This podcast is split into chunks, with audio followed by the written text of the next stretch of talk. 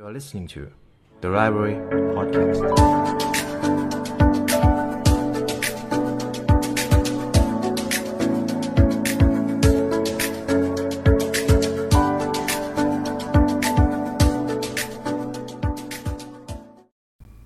ทัศนคติที่ดีอาจจะไม่ช่วยแก้ปัญหา แต่มันจะช่วยให้คุณกล้าเผชิญกับปัญหา ผมมีโอกาสได้ถอดบทเรียนจากคนที่ประสบความสำเร็จมาค่อนข้างเยอะครับช่วงนี้ สิ่งหนึ่งที่ผมเจอเลยก็คือคนที่เขาประสบความสำเร็จเป็นต้นแบบของใครหลาย ๆ คน เขามีทัศนคติที่แข็งแกร่งครับ ไม่ใช่ว่าเขาจะมองเห็นทางออกในทุกๆปัญหา แต่เขาจะมองเห็นถึงความกล้าที่จะไปเจอกับปัญหา ผมเชื่อว่าคุณผู้ฟังที่ฟัง The Library มาจนถึงจุดนี้ ทุกๆคนเป็นคนที่อยากจะพัฒนาตัวเองอยากจะผลักดันให้ตัวเองมีทัศนคติที่ดีมากขึ้น ซึ่งจากมุมมองของตัวผมเอง หลายครั้งที่ผมเองก็เจอปัญหา ที่มองหาทางออกไม่เจอ แต่ถ้าเราผลักดันตัวเองมากพอ เราจะกล้าไปเจอกับปัญหานั้น ถึงแม้เราจะยังหาทางออกหรือโอกาสไม่เจอก็ตาม และที่สำคัญก็คือช่วงชีวิตแห่งการต่อสู้ทางจิตใจ เขาจะสอนให้พวกเราต้องใช้ความคิดให้ดี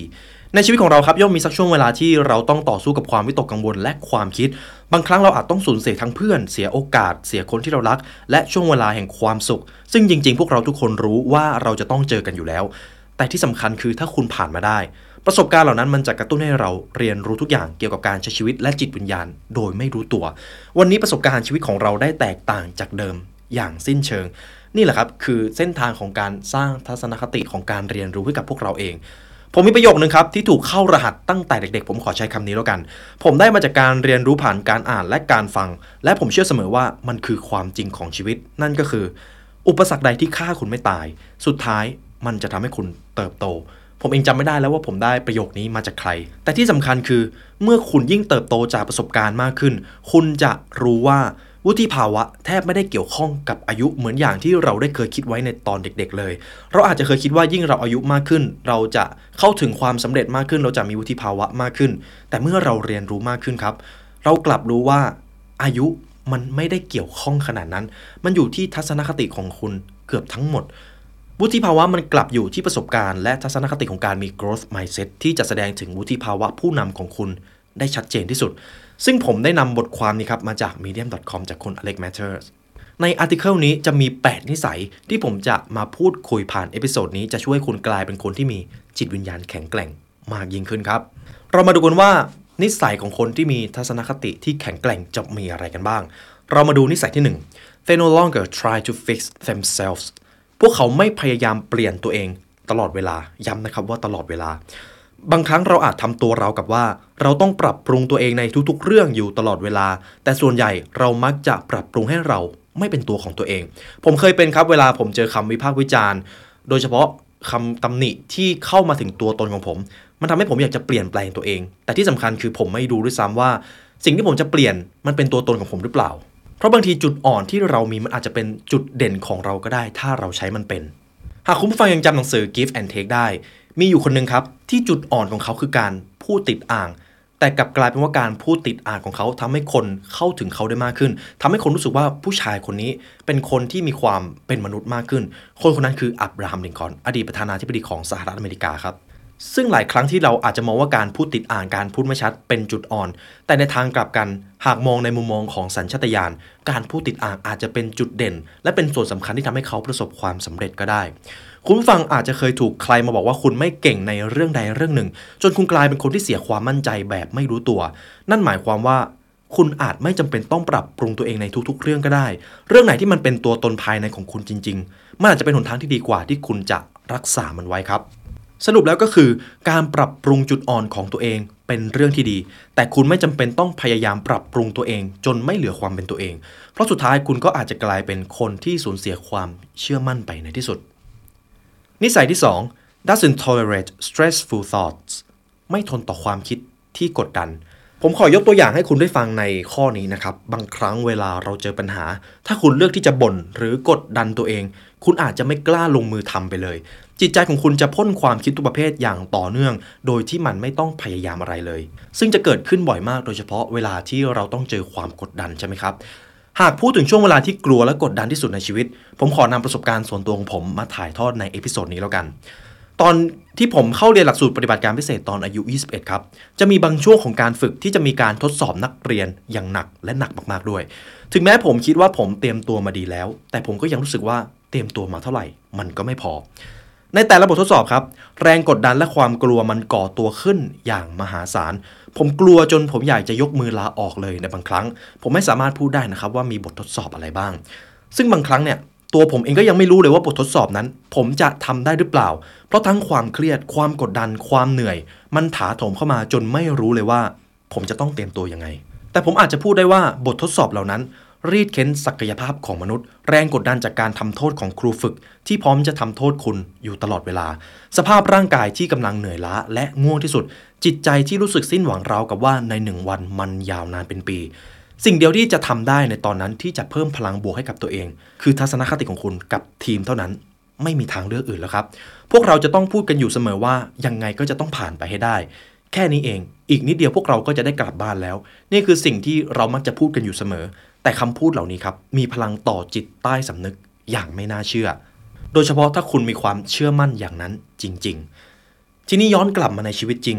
หากคุณมักจะบอกกับตัวเองว่าคุณทำไม่ได้ คุณคิดว่าคุณนั้นอ่อนแอคุณไม่มีต้นทุนเหมือนเขา หรือคุณนำความคิดบางอย่างมากดดันตัวเองอยู่ตลอดเวลา มันยากมากที่คุณจะผ่านอุปสรรคหนักๆไปได้ เพราะว่าผมรู้สึกว่าช่วงเวลาที่น่ากลัวที่สุด หลายครั้งเลยไม่ใช่ช่วงเวลาที่ผมกำลังเจอกับอุปสรรค แต่เป็นช่วงเวลาก่อนที่จะเจอกับอุปสรรค เป็นช่วงเวลาที่คุณคิดว่าคุณกำลังจะไปเจออุปสรรคต่างหาก ผมว่าช่วงเวลานั้นเป็นช่วงเวลาที่น่าอึดอัดน่ากังวลที่สุดแล้ว มันคือช่วงเวลาที่เรากำลังจมอยู่กับความคิดอย่างสมบูรณ์แบบ แต่คนที่มีจิตใจเข้มแข็งครับ พวกเขารู้ดีถึงสถานการณ์ที่หลีกเลี่ยงไม่ได้ แต่พวกเขาจะไม่ยอมให้ความคิดที่กดดันเหล่านั้น อยู่กับเขานานจนเกินไป คนที่จะกลายเป็นคนที่สำเร็จกว่าคนอื่น ไม่ใช่คนที่ไม่มีความเครียดครับ แต่เขาจะสามารถจัดการความเครียด เขาเชื่อว่าความเครียดเป็นผลดีกับการลงมือทำของเขา ผมว่าสิ่งนี้แหละทำให้พวกเขาแตกต่างจากคนอื่นๆ นิสัยที่ 3 uses breathing to slow thoughts ใช้การหายใจเพื่อชะลอความคิด มีการเชื่อมโยงอย่างใกล้ชิดระหว่างลมหายใจกับความคิดใหม่ๆของเรา ผมนำบทเรียนหนึ่งมาจากหนังสือ Four Seconds ครับ เขาบอกไว้ดีมากๆ หากคุณกำลังเจอปัญหาอะไรก็ตาม สิ่งแรกที่คุณต้องทำก็คือ หายใจเข้าลึกๆ 4 วินาที คุณไม่ต้องคิดอะไรแล้วครับทำแค่นี้ก่อน และการใช้ลมหายใจจะช่วยชะลอความคิดของคุณได้อย่างไม่น่าเชื่อ บางครั้งเวลาคุณเจออุปสรรคหนักๆ อย่างแรกที่เราต้องทำเลยก็คือ หายใจครับคุณผู้ฟัง มันอาจจะฟังดูทำง่ายใช่ไหมครับ แต่บางทีเราลืมด้วยซ้ำว่ามันมีวิธีนี้อยู่ เพราะว่าเมื่อเราหายใจให้ลึกและช้าลง จะทำให้ร่างกายได้รับออกซิเจนมากขึ้น มันมีผลต่ออัตราการเต้นหัวใจและความดันโลหิตครับ มันทำให้เราสามารถคลี่คลายความกังวลลง มีสมาธิ และคุณจะคิดอ่านแก้ปัญหาได้ดีขึ้นตามไปด้วย การหายใจช้าลงจึงสามารถใช้เพื่อชะลอความคิดและความเครียดของคุณในขณะนั้นได้ ทีนี้เวลาคุณผู้ฟังกำลังจะเจอเรื่องกดดัน พยายามบอกตัวเองว่าให้หายใจก่อนแล้วค่อยว่ากัน ผมว่าวิธีนี้เป็นวิธีที่เรียบง่าย และผมเองก็อยากจะฝึกตัวเองให้ทำแบบนั้นด้วย เพราะบางทีผมก็ลืมว่ามันมีวิธีนี้เหมือนกันครับ นิสัยที่ 4 see the past as an illusion มองอดีตเป็นภาพลวงตา ผมเชื่อว่าทุกๆ คน คุณผู้ฟังในที่นี้ย่อมมีเรื่องราวที่เคยเกิดขึ้น และคุณไม่อยากจะจำผมเองก็มีครับ แต่หากดูจากงานวิจัยและหนังสือที่ผมได้อ่านมาแล้ว ความทุกข์ที่ฝังลึกในจิตใจของคนมากที่สุด คือความทุกข์ที่มาจากการยอมให้ความคิดในอดีต เป็นตัวกำหนดโชคชะตาของคุณ ผมเชื่อว่าหลายคนอาจจะเคยมีประสบการณ์ในการถูกบูลลี่ในตอนเด็กๆ หรือโดนรังแก ถ้าคุณไม่ปล่อยความคิดเหล่านั้นออกไป คุณก็มักจะย้อนคิดถึงอดีตเกี่ยวกับเหตุการณ์เหล่านั้น ซึ่งบางทีมันอาจจะเป็นสิ่งที่กำหนดบุคลิก และพฤติกรรมของเราในปัจจุบัน หรือบางคนอาจจะเคยเริ่มต้นทำธุรกิจแล้วขาดทุนหนักจนไม่กล้าเริ่มต้นใหม่ แต่เราทุกคนรับรู้ครับว่าในบางครั้ง การล้มเหลวคือส่วนหนึ่งของความสำเร็จ ซึ่งการนึกถึงสิ่งเหล่านี้มันไม่ได้ช่วยอะไรเลย คุณควรปล่อยวางอดีตที่ยึดเหนี่ยวคุณไว้ เพื่อตัวคุณเองจะมีอิสรภาพมากขึ้น หากคุณผู้ฟังยังมองภาพไม่ออก ผมมีเรื่องราวหนึ่งมาเล่าให้คุณฟัง นี่เป็นเรื่องราวของคุณเนลสันแมนเดลาที่เป็นอดีตประธานาธิบดีของประเทศแอฟริกาครับสมัยที่เนลสันแมนเดลายังเป็นเด็กหนุ่ม คนผิวขาวและผิวดำในแอฟริกาจะต้องดำเนินชีวิตโดยแยกกันอย่างชัดเจน ซึ่งเป็นการเหยียดสีผิวอย่างสมบูรณ์แบบ ในยุคนั้นครับ คนผิวขาวซึ่งเป็นคนกลุ่มน้อยในแอฟริกาใต้ คือกลุ่มผู้ปกครองประเทศ และกำหนดกฎเกณฑ์ที่แบ่งแยกกีดกันทางเชื้อชาติ การออกกฎหมายที่ห้ามคนผิวดำไปโรงเรียนไปโรงพยาบาล หรือแม้แต่ไปชายหาด และที่สำคัญคือสถานที่สำหรับคนผิวขาว คุณภาพดีกว่าสถานที่สำหรับคนผิวดำมาก แต่คุณแมนเดลาครับเชื่อว่าทุกคนทุกชีวิต ควรได้รับการปฏิบัติอย่างเท่าเทียมกัน เขาจึงได้เข้าร่วมพัก ANC หรือ African National Congress ครับ และการชุมนุมประท้วงของสันนิบาตเยาวชนพัก ANC มันบานปลายกลายเป็นเหตุรุนแรงส่งผลให้ปี 1964 นายมาเดล่าครับ ถูกตัดสินจำคุกตลอดชีวิต ย้ำนะครับจำคุกตลอดชีวิตพอถึงตรงนี้ผมอยากให้คุณผู้ฟังได้ลองคิดดูว่า ถ้าคุณถูกตัดสินว่าจำคุกตลอดชีวิต คุณจะรู้สึกอย่างไร ถ้าเป็นผมมันน่าจะมีสักช่วงหนึ่งที่ผมรู้สึกสิ้นหวังจนไม่รู้ว่าจะเอายังไงต่อกับชีวิตแล้ว แล้วคุณผู้ฟังรู้ไหมครับว่าคุณเนลสันแมนเดลาทำอะไรบ้าง เดี๋ยวผมจะอธิบายให้ฟัง ในระหว่างที่เขาอยู่ในคุกเขาไม่ได้สิ้นหวังครับ เขายังเชื่อว่าวิสัยทัศน์ของเขา เป้าหมายของเขาเป็นเป้าหมายที่มีคุณค่าต่อคนทั้งโลก และมันควรที่จะถูกสร้างให้เป็นจริง สิ่งที่คุณเนลสันมนเดลาทำครับก็คือเขาพยายามเขียนจดหมายให้คนมีอิทธิพลคนอื่นๆ เขาเขียนจดหมายเยอะมากๆ จนจดหมายของเขาดังไปไกลจนออกสู่สายตาสาธารณชน และเนื่องด้วยคุณแมนเดลาครับ มีความเป็นผู้นำอยู่แล้ว เขาจึงได้สร้างพรรคพวกในเรือนจำจนสามารถต่อรองกับผู้คุมได้ในที่สุด และหลังจากนั้นก็เริ่มมีการประท้วงให้มีการปล่อยตัวเนลสันแมนเดลาคุณแมนเดลาครับถูกคุมขังอยู่นาน 27 ปีครับ 27 ปีถือว่านานมากๆ และหลังจากนั้นครับคุณแมนเดลาก็ได้รับอิสรภาพในปีคศ 1990 โดยประธานาธิบดีผิวขาวของแอฟริกาใต้ในขณะนั้นที่มีคำสั่งให้ปล่อยตัวเขาและหลังจากนั้นคุณแมนเดลาก็ได้ผลักดันตัวเองให้เป็นประธานาธิบดีของแอฟริกาในที่สุด และเขาก็ถูกจดจำในฐานะวีรบุรุษผู้ส่งเสริมสันติภาพ และความสามัคคีให้กับคนทั้งโลก นี่คือผลลัพธ์ของเขา ทีนี้เรามามองอีกมุมหนึ่งกัน คุณจะเห็นว่าช่วงเวลาแห่งความขมขื่นในเรือนจำ 27 ปี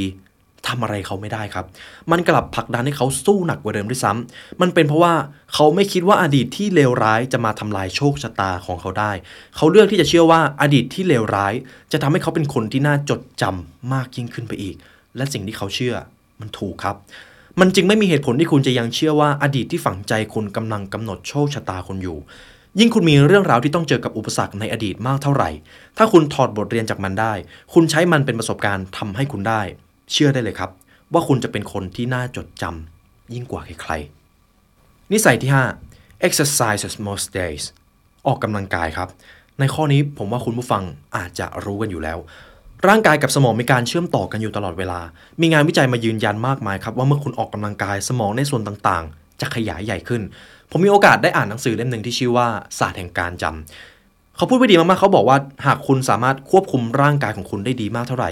คุณก็จะเชื่อมต่อกับสมองได้ดีมากขึ้นเท่านั้น สมองบางส่วนก็จะมีการพัฒนามากยิ่งขึ้น คุณจะมีความสุขขุมขึ้น โดยไม่รู้ตัวครับจากการควบคุมร่างกายของคุณนี่แหละ หากคุณยังไม่เชื่อ คุณผู้ฟังลองนั่งห่อไหล่แล้วก้มหน้าดูครับ คุณจะรู้สึกถึงความหดหู่ และทีนี้ครับคุณผู้ฟังลองเปลี่ยนอิริยาบถดู ลองนั่งให้หลังตรง ยืดไหล่ออกมา แล้วก็มองไปข้างหน้า